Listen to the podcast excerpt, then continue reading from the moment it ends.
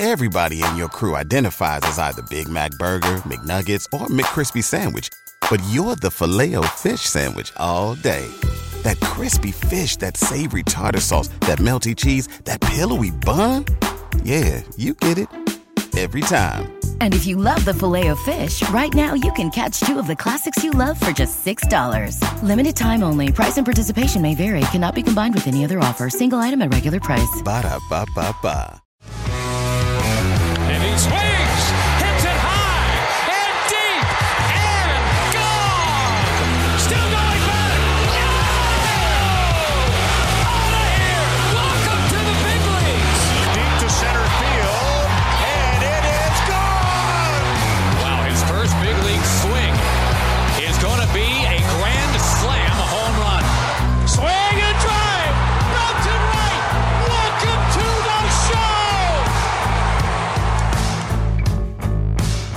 Happy New Year. Welcome back to the call up, the first episode of 2024.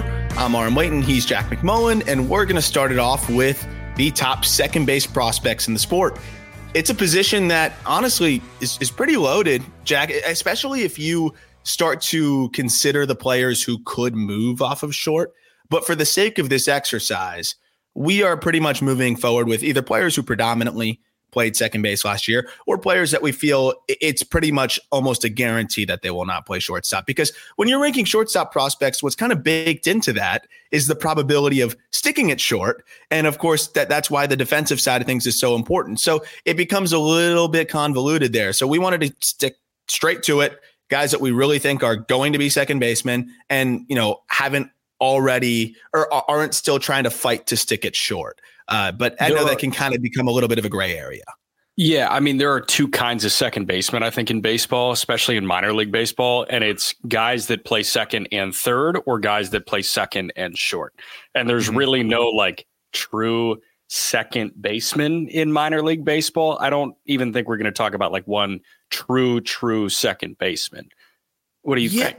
I think that there's fair? a couple, a couple. But even when I think there are, they end up playing other positions more, and, and, I, and I think it makes a lot of sense, right? If you're a second baseman, you're, you're probably agile. It's, it's it's a question about the arm. If your if your range is a little bit short. You may have a good arm. You could probably still stick at third and, and, and play a little bit there too. So they want to try to encourage versatility, right? The worst case scenario is that you just end up stuck at second base. So they're always trying to avoid that. I, like an Amador is still going to mix in some reps at shortstop. but Juan Brito plays a little bit of shortstop, plays a little bit of second. So from that case, like, yeah, you're, probably right. Like Thomas Saggese, who we're going to talk about, plays all over. I would say even like, I don't want to give away the whole top 10, but yeah, we'll, we'll go through it. Like I'd say Connor Norby is probably the only guy who like mostly plays second, but they started giving that guy reps and left, which I love, by the way. But yeah, it seems like nobody wants a guy to just be like stuck at second. You could make the case No. for like a Termarr who now really doesn't get reps at short anymore. Maybe he might be the most like true second baseman at this point because it, it really is all about the bat, anyways. Right. It's all about the bat. And I think about the guys that, you know, are the best of the position at, at the major league level too. And when we talk about like, hey, top second baseman in Major League Baseball, Marcus Semien was a shortstop until he went to Toronto. And now he's one of the best second basemen in baseball. Altuve was kind of a full-time second baseman from the jump. But Albies played a, a bit of shortstop in the minor leagues too. Like these guys, they stand out offensively and it doesn't really matter where their home is. They just happen to play second base at a really high level. So, Yeah. second base, like while it seems like not the sexiest position, you've got some serious stat accumulators and you've got some productive hitters, like one through Yeah. 10 on this list. Um, and, you know, like there are 15 of them at the major league level where it's like you look at them and it's okay, yeah, you're an everyday second baseman. I like you as a player on my team. I, I love the way that position's heading too, because it's just it, it, I, I like the idea that you can go find some value with with guys that can swing it. And okay, who cares if he's fast and can slap it around a little bit and play good defense at second base? If if you can sneak out a little bit of slug, get some some well rounded, you know, I, I think we see some of our best and most well rounded prospects as guys that are you know, kind of pegged at second base or kind of stuck between that second and third designation. We're trying to figure out exactly where they play, you know, their their defensive I guess the majority of their defensive games.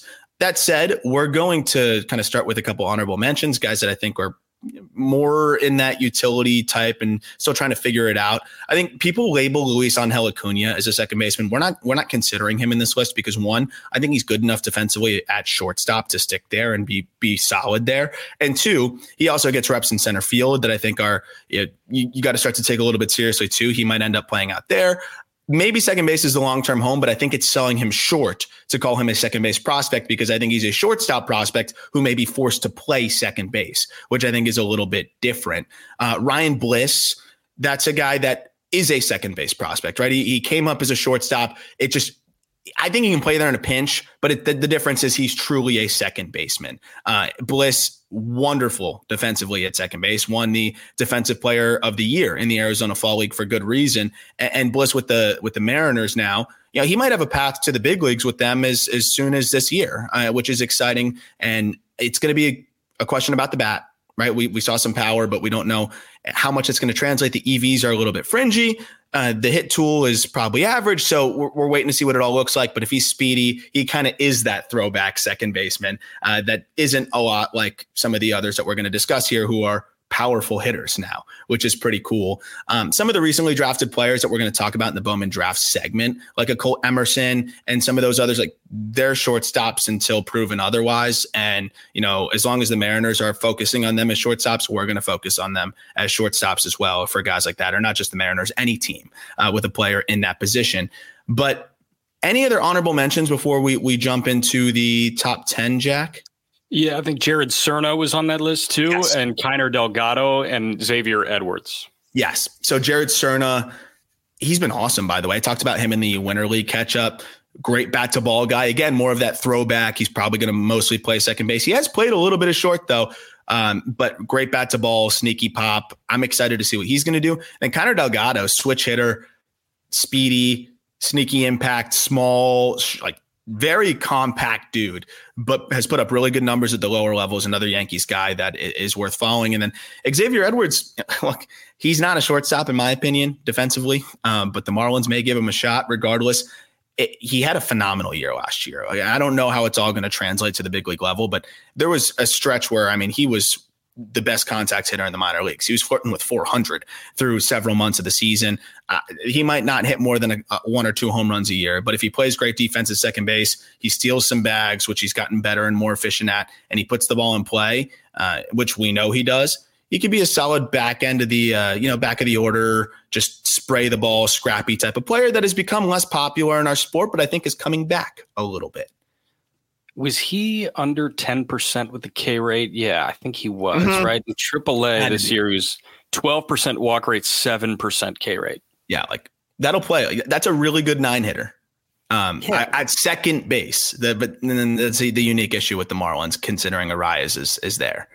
I mean, you think about like the appeal of Nick Madrigal when he was first coming up. Like, clearly that appeal is gone, unfortunately, because like there's no slug and there's not much of anything else either. Like, it was not gold glove caliber second base. It was not, you know, like walk 12% of the time. It was just, oh, this guy makes contact every time. Like, there's nothing else really going on with Edwards, at least there's speed going on mm-hmm. and there's some defensive ability going on. So mm-hmm. it almost feels like he is an elevated version of Nick Madrigal, or maybe what people were hoping Nick Madrigal would mm-hmm. be. Which would be a great scenario for the Marlins as they just look for middle infield depth going into 2024. Yeah. Jumping into the top 10. And of course, as always, we are sharing this little window at the top right uh, for those that are on YouTube. And we'll start with Thomas Saggese.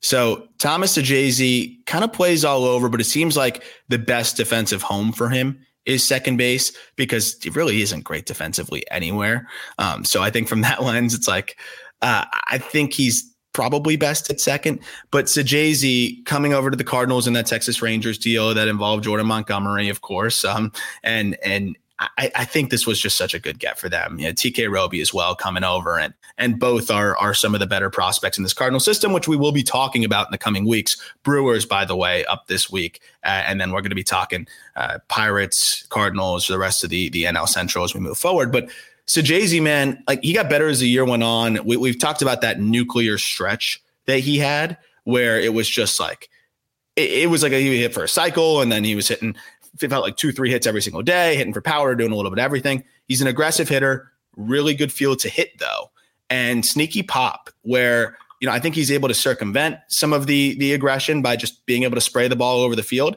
And then the thing is, is most hitters that are aggressive and spray the ball over the field don't hit the ball that hard, so that's going to impact the BABIP he hits the ball harder than most guys with his contact rates. So that side of it, I think, helps him, you know, be a high BABIP guy consistently, and also just his ability to go foul pole to foul pole. It just seems like he finds the gaps and finds the space, and I think that's why he's going to be an above average hitter uh, potentially at the at the highest level. Yeah, so Jay-Z was like his numbers were video game esque, and he was all MILB candidate this year with with Texas and St. Louis. He was in Frisco for the majority of the year. After the trade, he went to Springfield, which is also in the Texas League, and that's where he went nuts. And then he had 13 games with AAA Memphis, and he wasn't that good offensively with Memphis, but he played nine games at second. He played two games at shortstop. He played two games at third base. Feels like he's a second baseman. Having said that, you take all of his games and you put them together. This guy in 139 games, which seems like one of the higher totals that we've talked about on the call up, like 139 games in the minor leagues in a given year. Holy hell. But yeah. he slashed 306, 374, 530 with 34 doubles, 26 homers, and 111 driven in. He was 12 for 14 in the stolen base department. I know it's like a larger sample than you get from most minor leaguers, and I know hitter friendly environment, but come on. 335 doubles, 25 homers, 110 driven in, high efficiency base stealer. Like at the end of the day, it's you know it, it, they are the the metrics that truly count. But the counting numbers, like holy hell, not many people can get to those. And, and I think he's a fantasy darling for that respect too. You know, for those who listen that are always looking for their you know, fantasy baseball angle, he's not going to light it up in any specific category, but he's going to give you a little bit of something in every category because of the way he plays. He's another one of those hard nosed, I think, get the most out of each of your your skills and tools types of players. You the opportunistic base stealing, like I think that's going to translate at the highest level. And then the thing too is, again, the EVs are are average, maybe slightly above but he puts the ball in the air consistently and it's a simple swing. It's it's really throwback, you know, no batting gloves. His feet are almost moving in the box a little bit where he's just so relaxed. He looks like he's up there playing wiffle ball, uh, but he's able to consistently drive the ball in the air. That results in a lot of doubles and more home runs than most guys. So I, I think Saggese can be an above average regular and just another guy in the fold here uh, for the Cardinals is you just wonder what are they going to do with all this upper level infield depth? And are they going to finally, you know, make a little bit more aggressive of a move, or are they comfortable going to Kyle Gibson in Game Three of a postseason series? We'll we'll find out. I think the latter uh, time is also on Saggese's side. He's 21 years old. He's the same age as Masyn Winn. Very young for how high he is, you know, in the pecking order in terms of climbing up through the minor leagues, which says a lot as a fifth round pick, you know, in 2020. Number nine, now, uh, you know, his, his former org mate, Justin Foscue, checks in from the Texas Rangers, a first round pick in 2020. And Foscue, for me, it's just all about the hit tool. I mean, th- this is one of the best hit tools in the minor leagues. It's it's borderline plus plus. Uh, I think it's you could really make the case that it's a 70 hit. Um, the power, look, it's it's not going to be a huge part of his game, but there's enough power there where you can look at you can look at the hit tool and you can say, okay, there's going to be enough doubles sprinkled in, and there's going to be you know enough home runs sprinkled in. Uh, yes, he's in the PCL, and, and that's always going to bode well for for power. But if you look at the the numbers, pretty much at every single stop, the guy's just been a doubles machine with enough home runs. What stands out to me though is again just the feel to hit, the ability to get to pitches in tough spots, uh, the really really strong approach, and again. He tapped into more power this past year. It, that the PCL doesn't make the EVs better. 90th percentile exit velocity of 103.5 would put him right at big league average. If you're right at big league average with elite bat to ball skills, you're going to be a heck of a hitter at the big league level. Another player, I don't know where he fits in. I don't know if he gets traded, but he's a big league piece that I think is ready. I think he's ready to go.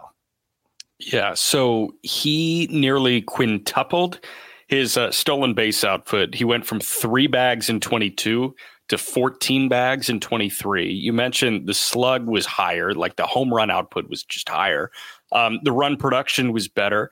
He also walked 15% of the time compared to a yep. 10% walk rate in 2022. while the K rate dropped. So like while the WRC plus, and I don't really know how that works. I guess like Round Rock is more hitter friendly than Frisco is, but the WRC plus dropped by three points, went from 116 to 113. Still very consistent. That can be, you know, like simple, hey, bad day, drops you three points in the WRC plus department. Like everything that he probably set out to work on, he succeeded in, which is cutting the K rate, elevating the walk rate, obviously hitting the ball more impactfully. And I mean, like swiping bags too, there, there's a ton of value here. And I just, I wonder where the chance is going to come because Seager's there forever. Semien's there forever. Josh Jung is there forever. Like, where's the space? There's no space. And that's the thing. And I think he's a great trade chip. And he's a little bit older now. He's going to be 25. Like now's the time to cash in. And, and, and, there's really nothing else he needs to show, right? When you have a zone contact rate above 90%, when you're hitting the ball harder than you ever have, as you mentioned, when your chase rate's lower than it's ever been, and, and doing this while reaching higher levels, this guy needs to, to get an opportunity at the big league level to, to, to, to just see what he can do uh, and see if it all translates the way I think it can. Um, I, I, see a 70 on the on the hit tool chart. It's probably between 60 and 70. I'd probably say present 60 just because I want to see how it translates. But I mean, there's there's a world where he, he has you know one of the higher batting average. I know he didn't do it last year. I don't know necessarily why. I think there was a lot of bad batted ball luck to be honest. Because watching a lot of those games, man, like he's on everything. Uh, he rarely takes a bad swing, and that's in tandem be- because of the chase rates and because of the field to hit, um, and just because of the pitch recognition skills. Like it, I'll bet on that profile any day of the week, even if it's even if the upside's somewhat limited. Gotcha. Number eight, another player that kind of fits in the bucket of where does he play defensively? Um, he's that kind of second baseman, and the Tigers have a couple of those. But Jace Jung, I think ultimately ends up at second base, whereas you know Colt Keith, who we won't be talking about on this list, probably plays third. Um, and and I think there's there's defensive reasons why, and we can get into that. But we're mostly here to talk about Jace Jung's bat. I mean, he's a guy that is really interesting because it's an unorthodox swing. His bat's like angled, you know, straight, almost pointing towards the top of the bat's like pointing towards, you know, behind home plate. Uh, his hands, the way he kind of holds the bat in his hands, it rests interestingly, and I think it just makes it easy for him to get to his slot and and let the the bat enter the zone early and, and stay through there. But it does kind of leave him. I think at times being a little bit long through the zone where you can bust him inside. Uh, sometimes the, the, the path is a little bit in and out. Like what he's trying to do can almost work against him sometimes, and it, it just seems like it's almost too unorthodox where there's not enough adjustability there. But that said, you can't really say anything negative about what he did last year. If you combine the AFL, which was 147 games, he had 29 home runs. He had an 855 OPS. He walked 14% of the time, and he only struck out 24% of the time. He's going to whiff, but he puts the ball in the air consistently, only a 35% ground ball rate. And he, there's he's just got the track record, right? Similar to his brother, he, it's hard to deny the numbers that he has put up. Yeah. So do I'm curious, like, why you feel like there's a question as to where he plays. Do you think it was the fall league that created those questions? Because he has yet to play a true minor league game anywhere but second base. So he's only yeah, played so they, second they, and he's DHing, but then he played third in the fall league. Yeah, they they put him in third ex- almost exclusively in the AFL. Um, o- only third in the AFL, and I just didn't like how it looked. So um, I don't know if they're going to keep trying that or not but right. that's I guess the quote unquote question. I assume that it that the the answer is second base. And if that's yeah. the case, you know, look, the defense is going to be below average or or fringy. I don't think it's that bad. Like again, I've watched some of the video. Like his actions are fine. I, I, I think the range is fine. Like it's it's not that bad at second base. I think that's why they were hoping that maybe he could play a little third because the offensive profile could carry that. But at the end of the day, I just I think second base probably makes the most sense and he's going to try to probably follow that Edouard Julien mold, right? Where there, I think there's better. I think there's better on base skills with Julien, obviously because he walks with the best of them. But we've yeah. started to see Josh Young really tick up in the walk department, and I think Josh Young's more athletic than Julien. He's again, I have more confidence in Julien's offense translating at the highest level consistently, but you know, that's not a bad mold that we're starting to see a lot more second basemen kind of follow. And I don't see why, you know, Jace Jung can't be that type of player as well because there is 25, 30 home run power with high OBP and uh, you know, just, just enough bat to ball. Who cares about the defense? And I think it could be good enough. Yeah, he won the uh, he won the minor league Gold Glove at second base. I would say take that with multiple grains of salt, not just one. Yeah, well, yeah. The funny thing about that is, um, I've never heard of a, a Gold Glover in a minor league position exclusively playing another position in the Arizona Fall League, which is designed to go get more reps elsewhere. yeah. But right. that does mean that he is fundamentally sound. He didn't make a ton of errors. So that is always good. Number seven, Michael Busch. let's let's keep this one short. We said the same thing uh, when we were talking about the the Dodgers top prospects a few episodes ago. So we don't need to talk about Michael Busch too much again. It's it's kind of similar to the Jace Jung situation. I think again probably better defender than Jace Jung, uh, but also Michael Busch, I think leans into what Jace Jung is trying to be offensively a little bit more, but he's also had more time to do so.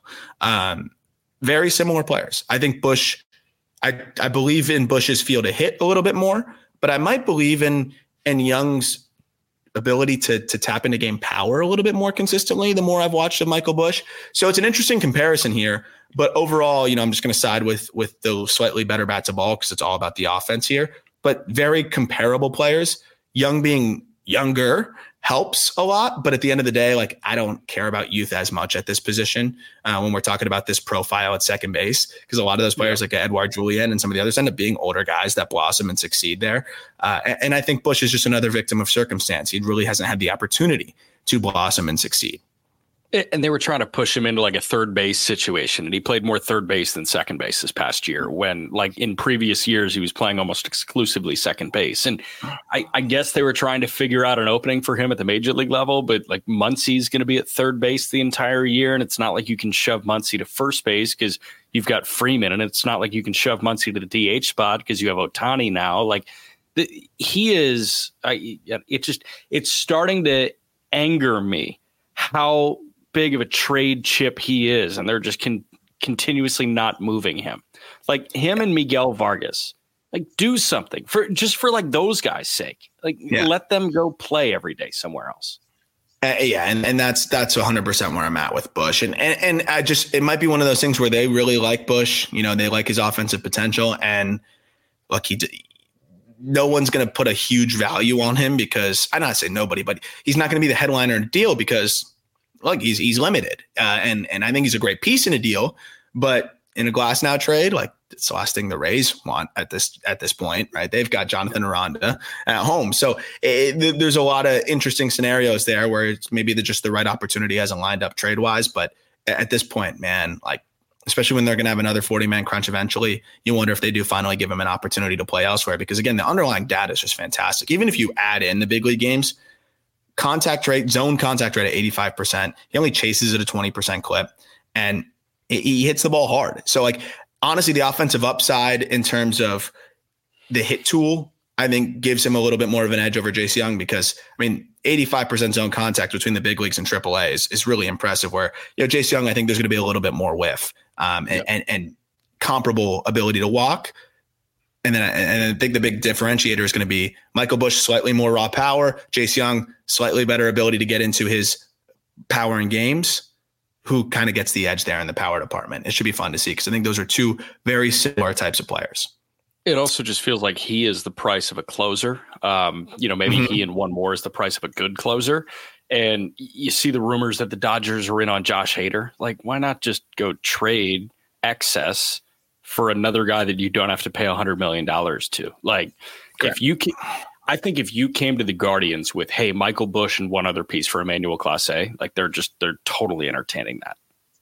Yeah, I, I, agree. Even if it's two other solid pieces, go ahead. Or like the Marlins, Tanner Scott. Like you could probably Michael Busch and somebody could could take care of a deal that makes plenty of sense. But uh, we'll see. We'll see what the Dodgers ultimately do. Another player who's it's kind of the theme of this this episode, right? Is another player that either has to play not second base to get an opportunity or get moved as Connor Norby of the Orioles and you know Joey Ortiz obviously up the middle with him and and Norfolk as they go for you know another championship probably this coming year. Norby, look, it was almost a, a, an interesting season because I felt like I would check in. I think the first month into the season he was struggling And you know, you just didn't hear much because there were so many good players in Norfolk. So, you know, through 20 games, he had a 680 OPS. And I'm like, oh, you know, I wonder, I wonder what's going on there. And then he got really hot, but you didn't really get much fanfare there because you had Jackson Holliday reaching AAA. You had Basallo doing all the things he was doing at the other levels. You had Kjerstad balling out uh, in double and AAA. You know, you had Cowser balling out and eventually getting promoted. So I felt like what Norby did kind of got swept under the rug. But over his final 60 games, Norby slashed 306, 386, 533. It's a 920 OPS, 11% walk rate, 19% K rate, 11 homers, 30 extra base hits in those 60 games. Another guy, man, that, yeah, the EVs, the EVs might be lower than anybody we've talked about so far. They're, they're below, slightly below big league average, but hits it in the air consistently and taps into every bit of his raw power in games, sub 40% ground ball rate, and a very simple swing. I love the no stride with two strikes, put the ball in play, spray it all over the yard, and it balances the tapping into game power and hitters counts, and also being able to stay alive and keep the K rate low in in you know two strike situations. Norby's just a really safe bat at second base. And I think they really like him because that's why he saw a lot of action in left field. The Orioles may believe in the bat so much that they want to keep him and, and you know move him into the outfield and maybe move one of the other outfield bats. He is um he's the number six second base prospect in baseball. Um, he might not be the number six prospect in the Orioles system. Like that, it's so bizarre. Uh, it's yep. it feels almost backwards. And like you think about the guys that just graduated this year: Gunnar Henderson, Heston Kjerstad, Jordan Westburg graduated this year. Cowser still has some eligibility. So like, stop me when Norby slots in. Holliday, Coby Mayo, Basallo, Cowser. I'll I'll count Kjerstad. How many plate appearances did Kjerstad get? I don't know. Mean, you can uh, count him. Kjerstad. He had 30 ABs. All right, I'm going to count Kjerstad. So Holliday, Basallo, Mayo, Cowser, Kjerstad, Ortiz, Norby, or Dylan Beavers? Norby. Okay, so we're still at seven here. And like names that I haven't mentioned are Chase McDermott, Jud Fabian, Seth Johnson, yeah, Enrique Bradfield. Yeah. Yeah. Like he is the number seven prospect in his own system, but he's the number six at his position in all of baseball. That's not that's how right. things should work like that. No. And that's where the O's are at. And that's why they're he's playing left field, which is which is crazy. But final 25 games, also this including the postseason where they won it all. 340, 423, 623 slash line with six homers. Um, so again, just tapping into that game power is really impressive too. It's it's above average to the pull side. I am concerned about how that plays, you know, in, in Baltimore, considering that it's, it's a death to pull side power for righties, especially when it's not, you know, light tower pop. So that is something that could adversely affect Norby, but he also is just very good about driving the ball to all fields. And so, you know, that'll just have to be something he leans into. So maybe it's more doubles than homers. That's fine. He hit 40 doubles last year. So, I mean, like he's going to be a big time doubles guy. And, and in that ballpark, he might lead the league in doubles if it all works out. Also, a, a very solid defender at second base, but might end up seeing him move to left field. We're going to get into the top five in a moment here. Also, a quick Bowman draft segment, but before that, a quick break.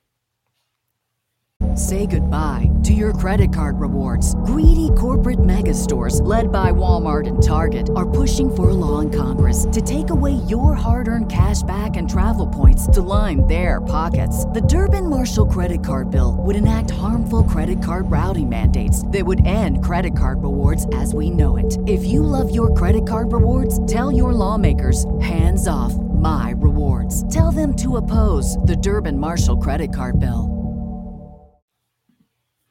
All right. So before we get to Juan Brito of the Guardians, got to talk to you a little bit about Bowman Draft. I have already broken some boxes. Obviously, as you know, I, I pulled my uh, my Wyatt Langford auto, but it's funny. I've been pretty successful targeting uh, second baseman, kind of leading into the conversation that we, we've been having. Like Norby was a guy that I really liked in 2022 uh, Bowman draft or 21 Bowman draft, and um, I just feel like the second baseman get overlooked. And we've talked about, you know, a player that we're going to get to in a moment, Matt Shaw, and why I think that is one of the better chases in 2023 Bowman draft with the Cubs, a guy that could hit 30 home runs and, and hit for average and for a major market team. It's like people are focused on some of the other guys. Like this is a dude that can really play. Uh, Tommy Troy, another one in 23 Bowman draft. Like we, we did our snake draft before, and like that's another guy that plus hit, potentially above average power, great athlete. People overlook him because he's a second base, right? Everybody wants a shortstop. Everyone wants to like dynamic center fielder or the big time, you know, corner masher. But those guys could be all stars. Those guys could could be multi all stars. So I think the second base position can get a little overlooked in Bowman in general. And then in Bowman draft here, there's a couple guys that are pretty much already kind of relegated to second base, and and Shaw and um, and Troy. But then uh, plenty of guys that even if they make the move to second base, I would absolutely love to have a bunch of cards of. Like if if I'm breaking Bowman draft, I'm holding a Colt Emerson, you know, of the Mariners, even if they told me he's moving to second base tomorrow. I don't care uh, because again, I think that the defensive side of things is becoming a little bit less important. Teams will draft shortstops that they might not be sure are going to stick there because they believe in the bat. And and I think Emerson can stick it short, by the way. But just an example, if he gets bigger and heavier, like and he can't, I still love collecting second basemen. And I think some of the cards that are uh, available, headlined by Sean Troy, are a big reason why uh, I, I think that's an underrated position in this product. Yeah, and I think those two especially, it helps that they're going to be on teams that are going to be good for a long time. Mm-hmm. Like they are on young teams that are going to be playing a lot of nationally televised games. They're going to be in the postseason, and that does matter. I look at Ozzie Albies' baseball reference page, and I also just kind of look at the price point for his cards too. Albies is 30 homers. Every year it's 25 to 30 homers, it seems, and he's always, you know, racking up the RBIs. And I know that, you know, there are card collectors that do love the counting numbers because at the end of the day, if you grab a guy that, you know, like if you're looking for a prospect that has 40 homer upside, Best case scenario is that guy is knocking on the door of the 400, 500 home run club. That's not Albies at all. But what Albies no. is, is an 800 OPS guy that's going to rack up some counting stats. He's made a couple of all star teams, and he's on one of the better teams in baseball. And why can't Shaw or Troy fit that mold? They can. Yeah. And guess what? Albies is kind of a hot ticket right now. Yep. No, and it's funny because he's so young and he's going to cumulatively just rack up stats that it's going to be one of those guys where if he keeps it going for 10 years, if you're a second baseman with 300, 350 home runs going in the latter half of your career or, even the back third of your career, like that's not impossible for Albies. I don't know what he's at now, but he could cumulatively rock, you know, start to pile up some some pretty good numbers. So I I do think that it's an underrated position. And when I look at a Matt Shaw, like I know they're going to give him some opportunity at, at shortstop, and we're going to talk about that, but. I, I, just feel like the offensive ability at that position, like you're going to forget that he's a second baseman. One other name that's kind of underrated, I think, in the product is it, it's generally hard for a Yankees product or Yankees prospect to be underrated. Roc Riggio. You watched a decent amount of Roc in, in college, right? Like, did you get to see like at least some of him because I thought it was interesting that it was the Yankees that end up pulling the trigger on him. And the Yankees do a pretty good job of identifying some of these underrated bats uh, that maybe don't get as much fanfare. It's underrated, but like he was a fourth round pick after hitting 330 with 18 bombs in the Big 12. Like college numbers are crazy. And we've talked about the college producers. Um, he was in a good conference. He put up an OPS over 1100 it's clear that he's got juice. Second baseman with juice, just like collect them. And I don't think you're going to be sad about it because they'll find a way into a lineup at some point. That's what I'm saying. Like, is it going to be what, you know, what you retire off of? You say, oh, I pulled the, uh, you know, the out of 10 auto of, of this second baseman. Like I'm, you know, I'm set for life. Maybe not. But if, if you don't just instantly sell those second basemen um, that can really swing it and you hold on to some of those guys, they're going to be big leaguers and you're going to be happy that you held on to them. And, and especially in the fourth round, things like that, like Riggio, it's, I'm looking at the swing now, man. He starts stacked on his backside. Uh, it's super slow, easy, early load and a smooth swing geared for lift. He's cut from that and he doesn't chase the same bush type of cloth. Like teams are getting good at identifying these types of players. And, and I think they have a higher, higher conversion rate than some of the other types of profiles. It's a higher conversion rate. Um, but at the same time, you know, that conversion is still defensively limited, got to hit a lot, all those things. So teams are still not willing to spend a, a, first round pick unless the bat's really impactful. And Riggio's, you know, kind of limited physically, but he taps into the power. And I, I, think it's just just a spot where you can find some some good players and some gems. And Riggio is, is, is a player that yeah, if you're attacking some some higher names and you end up pulling him, like I, don't be upset. Hold on to it uh, because people just neglect this position. The Rockies kind of neglected this position at, at number five, and I know that they were able to get Nolan Jones, and and that was the big reason why they were okay trading Juan Brito uh, to the Guardians.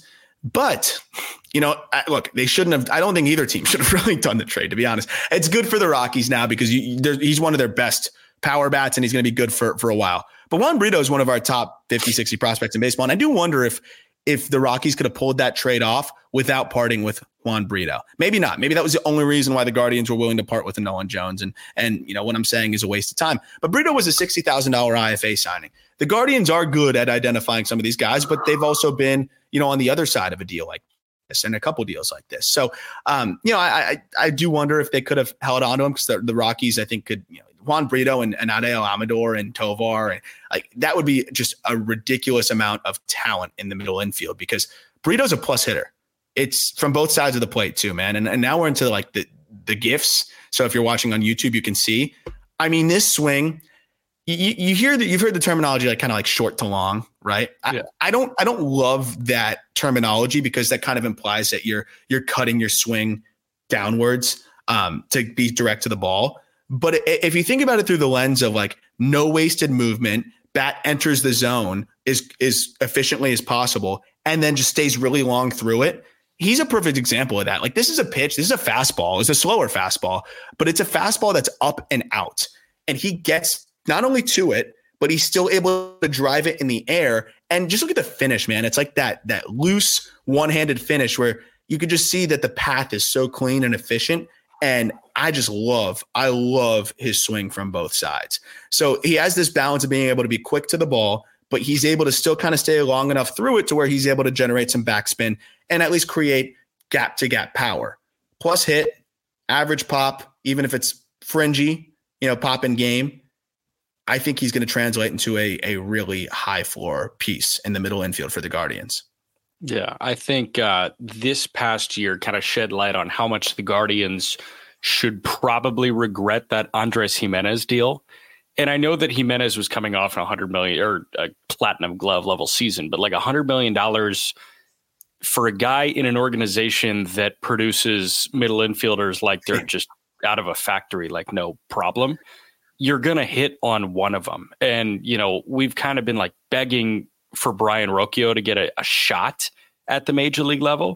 He hasn't really gotten a true shot yet. He might get it this year at shortstop but you know, th- there have been so many guys that have kind of taken that baton, and the Guardians organization is, you know, like the next middle infielder after Francisco Lindor, and it's you know Rocchio, it's Jose Tena, it was Angel Martinez, it was Aaron Bracho.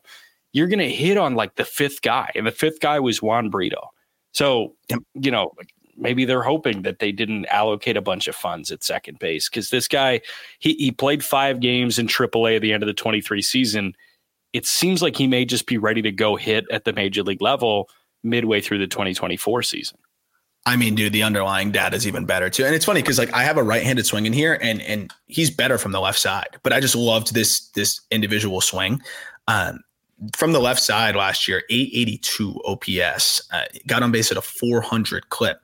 And what's crazy is, I mean, this is a guy that was 21 last year, playing at the upper levels. You mentioned reaching AAA and posting a zone contact rate of 88%, chasing at, you know, a, a low 20% clip. And another dude that, yes, it's not huge power. It's about the same EVs, actually slightly above, if you look at 90th percentile, uh, above Connor Norby, but hits the ball in the air consistently. Only a ground ball rate of 36%. So that's how you get 15 homers and 32 doubles.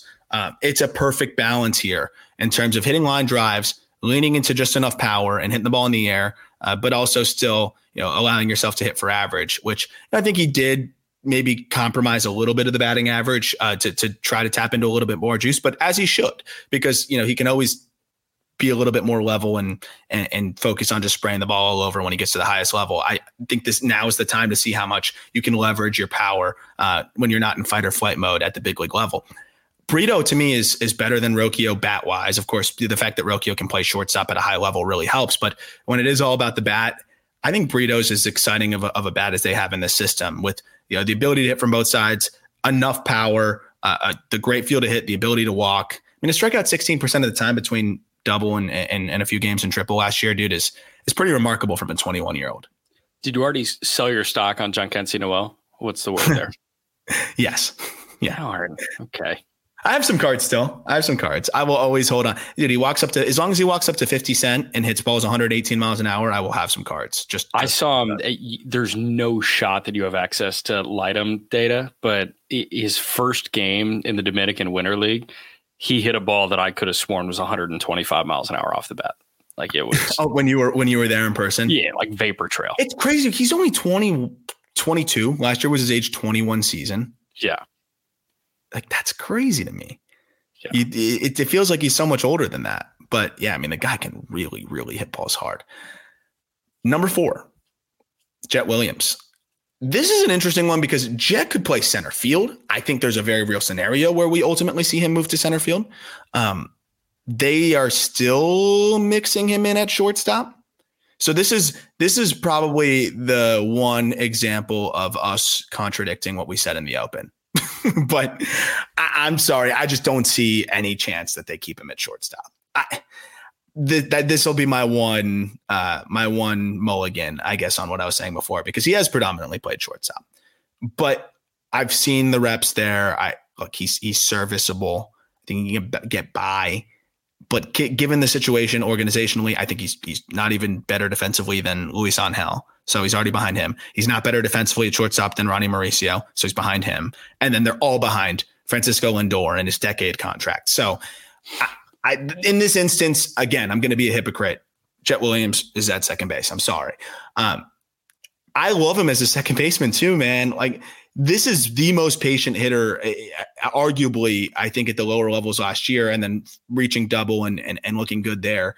Good feel to hit. And another, it's it's amazing the trend of these guys. Another low ground ball rate, high line drive fly ball rate guy that squeezes out every bit of his slightly below average to average exit velocities. 872 OPS across every level, chasing at a 12% clip. Such a simple and efficient swing, always on time.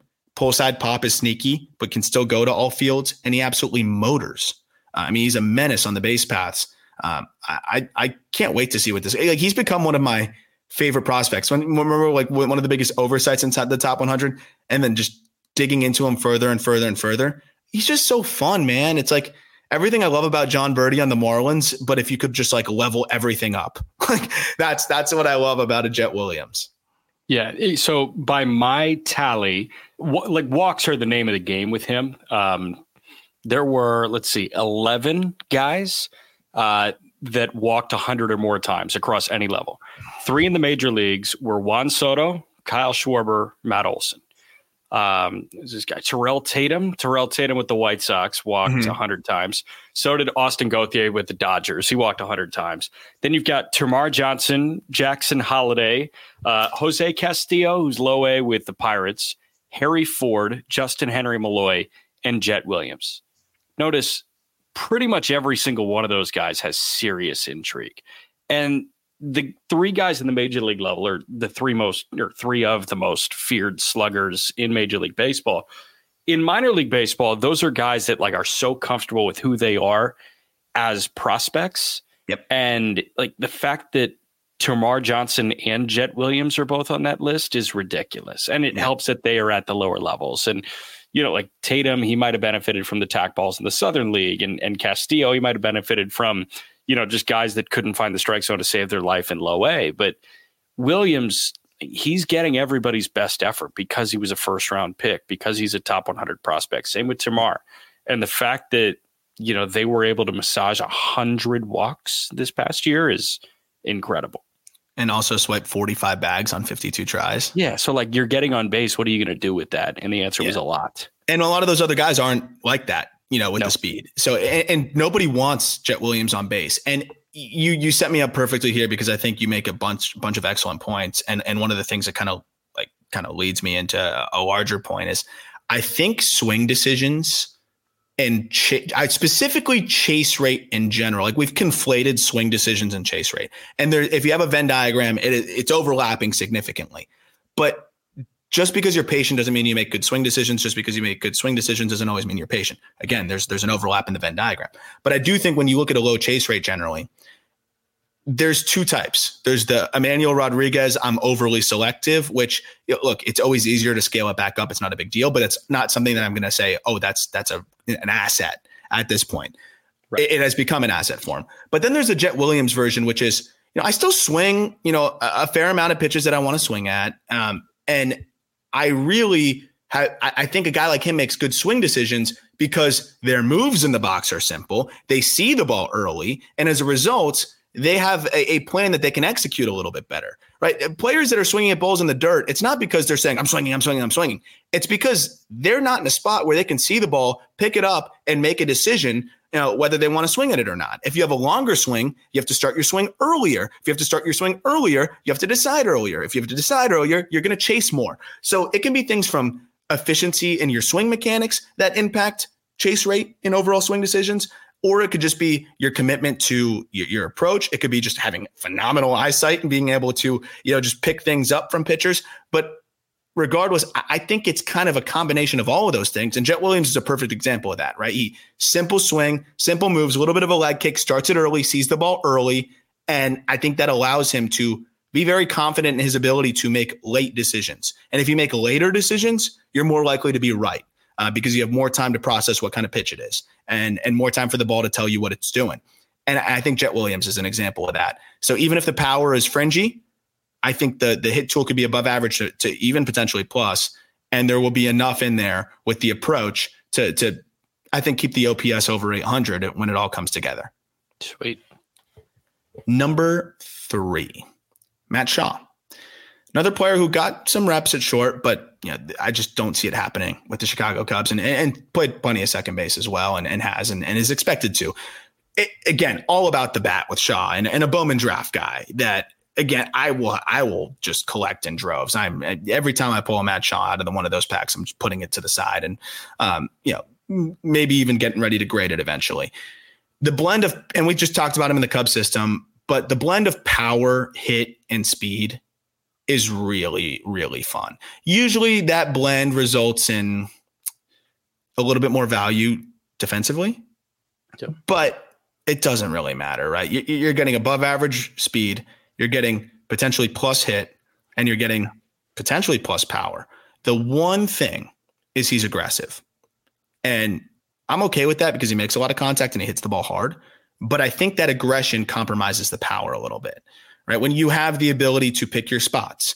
Uh, we talked about some of the other guys with the lower EVs. Like, oh, this is a spot where I'm going to look for something middle in that I can lift. It's harder to do that when you're swinging frequently and, oh, shoot, I swung at a sinker, you know, tailing away from me, and there's no way I can hit that ball out. Those are the things that I think are holding Matt Shaw back a little bit from the 25 homer potential that he has. But again, certain guys, like, that's the only way they know how to hit. And if he starts to, to cut down the swing rate, it could take away from his ability to hit for average, which he has just consistently done. Yeah. Um, Matt Shaw in double A, uh, high A, he played like majority shortstop. He played two games at second. He DH'd a couple of times. When he got to double A, it was three starts at short, three starts at third, eight starts at second base. So mm. I think it's clear like once you kind of run into some traffic, like he's the first one to move off of shortstop. Um, you know, when he's the best middle infielder there, he you know play short, whatever. But like, I don't think that there's a path, at least in the next seven years, where he's the best middle infielder on the Chicago Cubs because you've got Dansby Swanson on, you know, six more years of of contractual obligation to the Cubs, and then Nico Hoerner is a way better shortstop than than he is. So you know, like he is a second baseman moving forward. I think you make some really interesting points when it comes to being okay with traces of free swinger in there because like patience I my at least the default that I'm guilty of is if a guy's patient, I just view that as good. Mm-hmm. And if a guy is free swinger, I'm like, okay, that's just not sustainable. And there are and, guys where like it is just it is sustainable if you're good enough. And he feels like a guy that like yeah, it would be great if he made the change, but if he doesn't, like he might just be good enough to do it. And it's not egregious to the point Exactly. where like we're looking at 30 year old Javier Baez and it's like, Correct. dude, you Correct. never figured this out. I, I call it like the buffer zone, right? Like i if you excel at other things, you can be in and you're you, and you're in the buffer zone of chase rate. Like so, he's a 31% chase rate in, in his you know 40 plus uh, professional games. If you're elite bat to ball wise, that's fine. You're still in that buffer zone where like I'm I'm okay with that. If he's chasing 40%, you know, then I'm saying I don't know if that's going to translate, right? Pitchers will be able to start to exploit that. But he's still in that gray area where it's it's probably fine, especially when your swinging strike rate is 7.5% and you hit the ball as hard as you do, uh, as Matt Shaw does. So, yeah, maybe as he gets a little bit older, he cuts that chase rate down by 5% and all of a sudden he's walking more. It, 31%. 31. Okay. I mean, like So- Bryce Harper, for example, is like 37% chase. That's what I'm saying. So, like it, it- it- again, when you have a special ability to to hit, and, and Harper's buffer zone grows even bigger because he's you know a generational talent. But generally, my buffer zone on the chase rate is like I can pallet it, and this is just based on like the sorting I've done, like just being able to like go through historical data of prospects and and all of that stuff. Like generally, once you get over 35 percent, it gets pretty hard. You got to really excel at some other things. Shaw is is at 31%, excels bat to ball wise, excels with the EVs. You can palette it. Um, and, and I think that's why he's going to be a really good player. And also, if he puts the ball on the ground a little bit more, he's going to leg out some singles too. Like he can, you can motor. But a guy like him, I'd love to see that ground ball rate come down a little bit because it was flirting with 50%, you know, in that in that pro debut. I got some good notes for you. Chase rate, guy, notable guys at the major league level with a 30%, 31% chase rate this past year. Um, Austin Riley, Jose Ramirez, Kike Hernandez, Tommy Edman, Jake Cronenworth, Francisco Lindor, Corbin Carroll, Lane Thomas, Matt Vierling, Zach McKinstry. It's a good list. It's a good list. You got to hit. And I they're think good hitters. Like, we really don't- freaking hit. We don't look at any of those guys and say you chase too much. No, not really. So Not we're really. good. I love it. Number two, total opposite now. um, and pretty much everything other than we've talked about, just like the for Termarr Johnson of the Pirates, just the adaptation of the perspective of him. Um, it was supposed to be the hit tool over everything, right? Oh, this is a 70 hitter, one of the best high school hit tools we've ever seen. And we'll see where the power is. We've talked about how it's now, this might be plus, almost plus plus juice, but there's some whiff, man. Like there's a fair amount of whiff. Hedges that with an extremely patient approach. Him and Jet Williams were what the only teenagers since 2005 or whatever it was to, to walk 100 times in a minor league season. Like I, that's why I love this guy. Like he's going to strike out. I, I think he's going to get better and cut down on the whiff. Remember, he was 18 last year. He's 19 and a half right now. Like that's crazy. And to have the power that he has, I mean, he's already posted exit velocities of 112. He's already produced, you know, at several stops as one of the younger players at those stops. He already walks, I think, with some of the best of them. And, and this isn't the passiveness. Like, I do think he makes good swing decisions. I just genuinely think that his swing is so violent and high effort that he's just going to whiff a lot. And like again, you can you can palette that, I guess. I think there's going to be a world where Termarr reins it in a little bit, and you know, again, he could be a guy with with two strikes. We've seen Bryce Harper's evolution, right? Where it, he used to really move and let it eat, and now we've seen him tone it down a little bit, and with two strikes, tone it down even further. I, I do wonder if if there's a world where Termarr, you know, the the extreme barrel tip, that downhill, you know, kind of tilt that he has, which I get it, dude. That creates some really good angles on on the backwards move. You know, once you start to to, to uncork that barrel, um, it, it creates really good angles, and you can really rotate and and be really explosive. I get that, and that's why he hits some pull side mammoth bombs.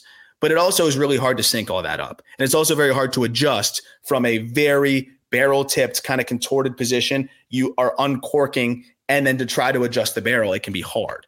So being able to hedge that with a, a, good approach that he sticks to helps, and attacking the pitches that he can hit really hard to his pull side helps. But I do wonder if there's a world where it's a little bit quieter, it's a little bit smoother, and he just leverages his ridiculous, unteachable bat speed to do most of the damage. Because how many swings have we seen? And I'm not comparing him to Bryce Harper, but how many swings have we seen from Bryce Harper where it's like he looks like he barely swung there and he just shoots a ball out the other way? Like I do think Termarr has that kind of pop.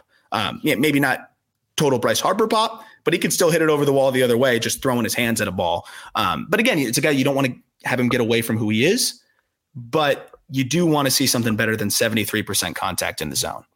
Yeah, so like soft swing, and I don't want to call it like soft swing, but Harper, without getting his A swing off, can can put some baseballs out, and you think Termarr can do that too. But how many other five eight baseball players have we seen, like in in baseball history, that can put up some of the gaudy like EVs that he can? Do you have any of the EVs in front of you?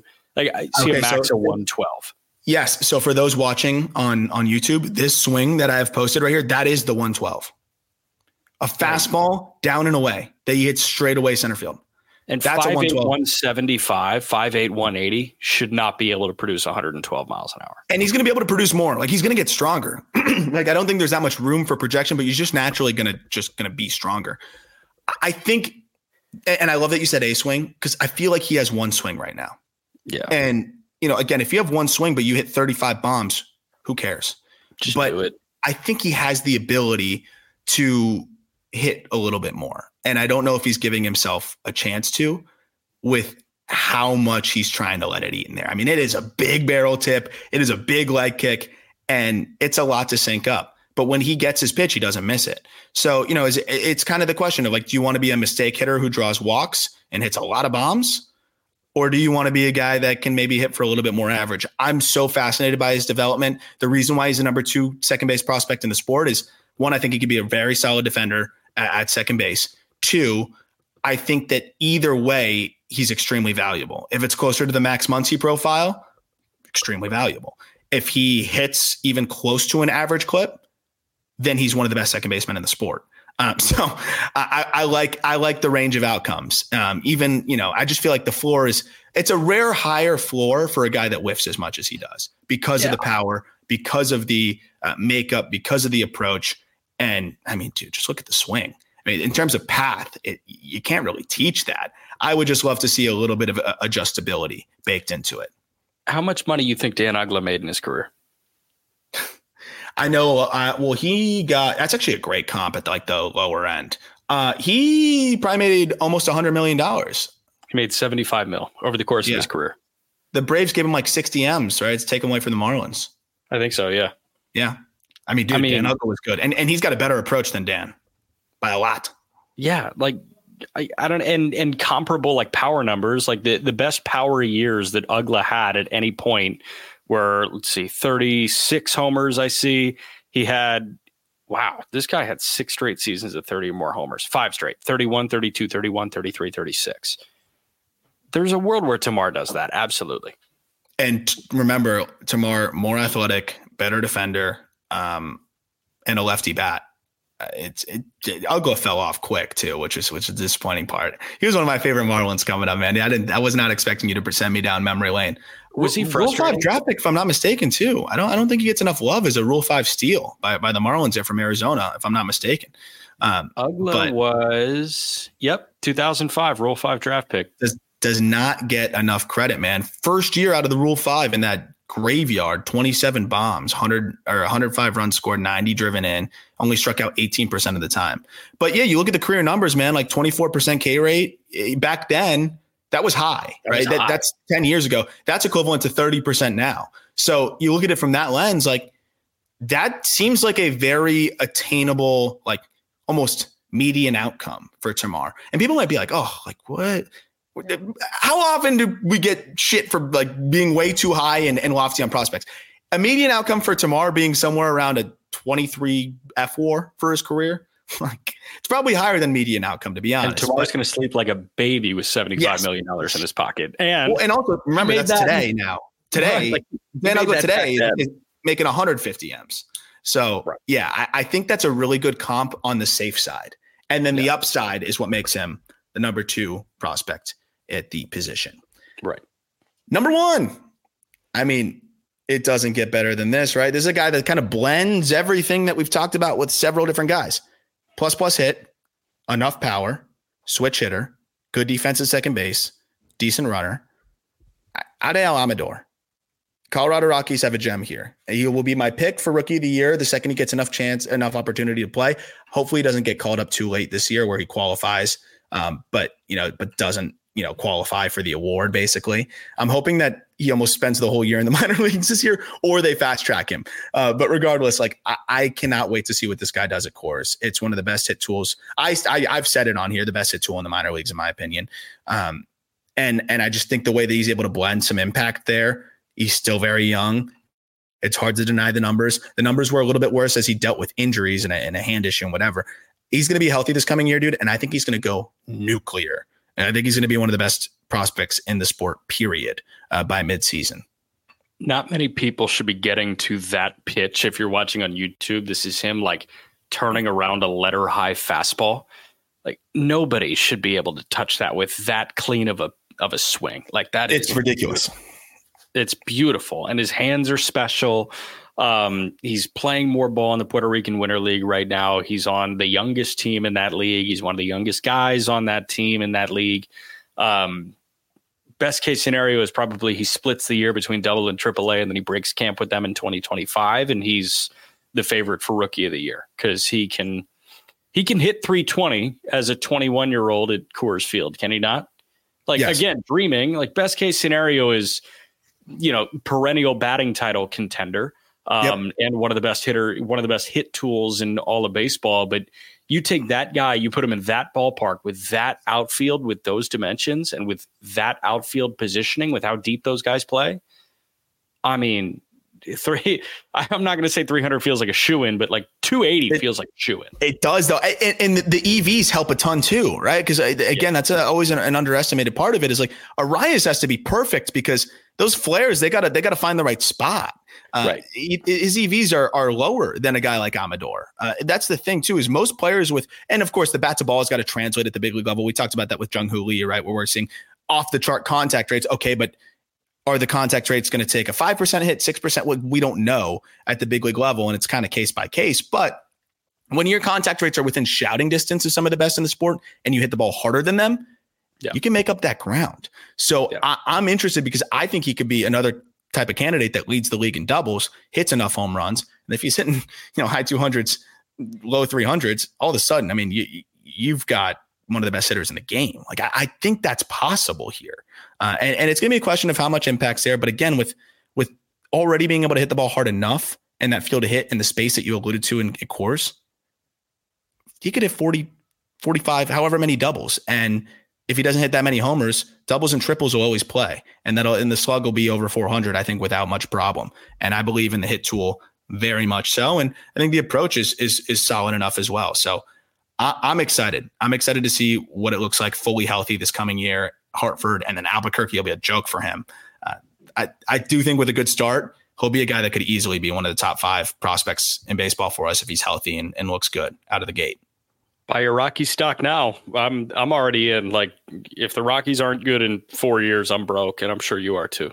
I've got all my stock in the Rockies. I'm ready to go. Um, I hope they finally turn the page and you know play play some of these youngsters, and Amador being one of them relatively soon, and less Brendan Rodgers, Ryan McMahon, Charlie Blackmon, and and that stuff. But hopefully we'll get there soon. Uh, Amador will be a big part of that, and we will be talking Milwaukee Brewers prospects later this week. I have become very enamored by this farm system, so I am enjoying breaking this all down. And I think it's going to be a really fun episode for us. I think the Brewers are sneakily one of the deeper systems in the sport. And I'm excited to explain all that uh, later this week. It'll be fun for us there. And then hopefully we'll follow that up with an Eric Brown Jr. interview uh, right after that to try to keep the theme going when we can of prospect interviews when we talk about said farm system. That'll do it for this episode. Link is in the episode description if you want to go check it out. Of course, um, if if you do anything Topps related, if you interact with them, let them know that we sent you over here at the call up. I don't even know if there's a way to do that, but if you can, thanks. Uh, and as always, thank you for listening. We'll talk prospects with you later this week.